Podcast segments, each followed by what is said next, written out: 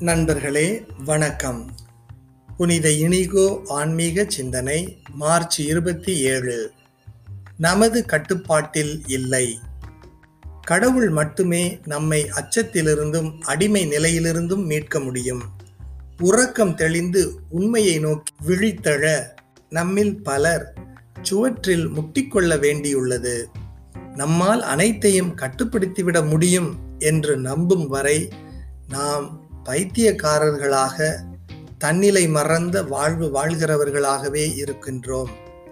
உண்மை உலகிற்குள் நாம் விழித்தெழும்போது நமக்காக பொறுமையாக காத்திருக்கும் கடவுளை உதவி செய்ய காத்திருக்கும் கடவுளை நம்மை பாதுகாத்து நம்மை முழுமையாக்கும் கடவுளை நாம் கண்டுகொள்கின்றோம். வில்லியம் பாரி முதல் கட்டளையும் நல்லறிவும் என்ற கட்டுரையில் இவ்வாறு கூறுகின்றார். கட்டுப்பாட்டை கைவிடுதல் மிகவும் கடினமானது.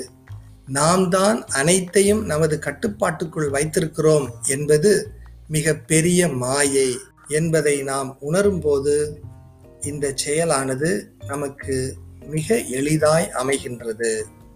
நீங்கள் எப்போது நிகழ்வுகளையும் பிறரையும் கட்டுப்படுத்த முயற்சிக்கின்றீர்கள்? இந்த உந்துதலை விட்டுவிடுதலை பற்றி கடவுளிடம் பேசுங்கள்.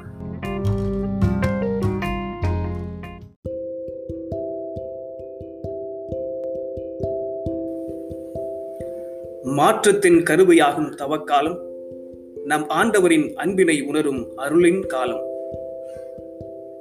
மூன்று மணி அளவில் இயேசு ஏலி ஏலி லேமா சபக்தானி அதாவது என் இறைவா என் இறைவா ஏன் என்னை கைவிட்டீர்? என்று உரத்த குரலில் கத்தினார். இயேசு கடவுளை ஒரு நாளும் கடவுளே என்றோ இறைவா என்றோ அழைத்ததில்லை. எப்போதும் என் தந்தையே என்றுதான் அழைத்து ஜெபிப்பார் இந்த ஓர் இடத்தில்தான் இறைவா என்று அழைக்கிறார். அதுவும் வெறுமனே இறைவா என்று அழைக்காமல் என் இறைவா என்றே அழைக்கிறார். இதை பதிவு செய்யும் மத்தேயுவும் மார்க்குவும் அவர் தமது தாய்மொழியில் சொன்னதை குறிப்பிடுகின்றனர். கந்து வட்டியில் மாட்டிக்கொண்டவர் குடிகார கணவனிடம் மாட்டிக்கொண்ட மனைவி உருப்படாத பிள்ளைகளை பெற்றெடுத்து பெரிதும் மருந்தும் பெற்றோர். பல்வேறு முயற்சிகளை செய்து தொட்டதும் எதுவும் துலங்கவில்லை என்று எல்லாவற்றையும் இழந்தவர்கள்.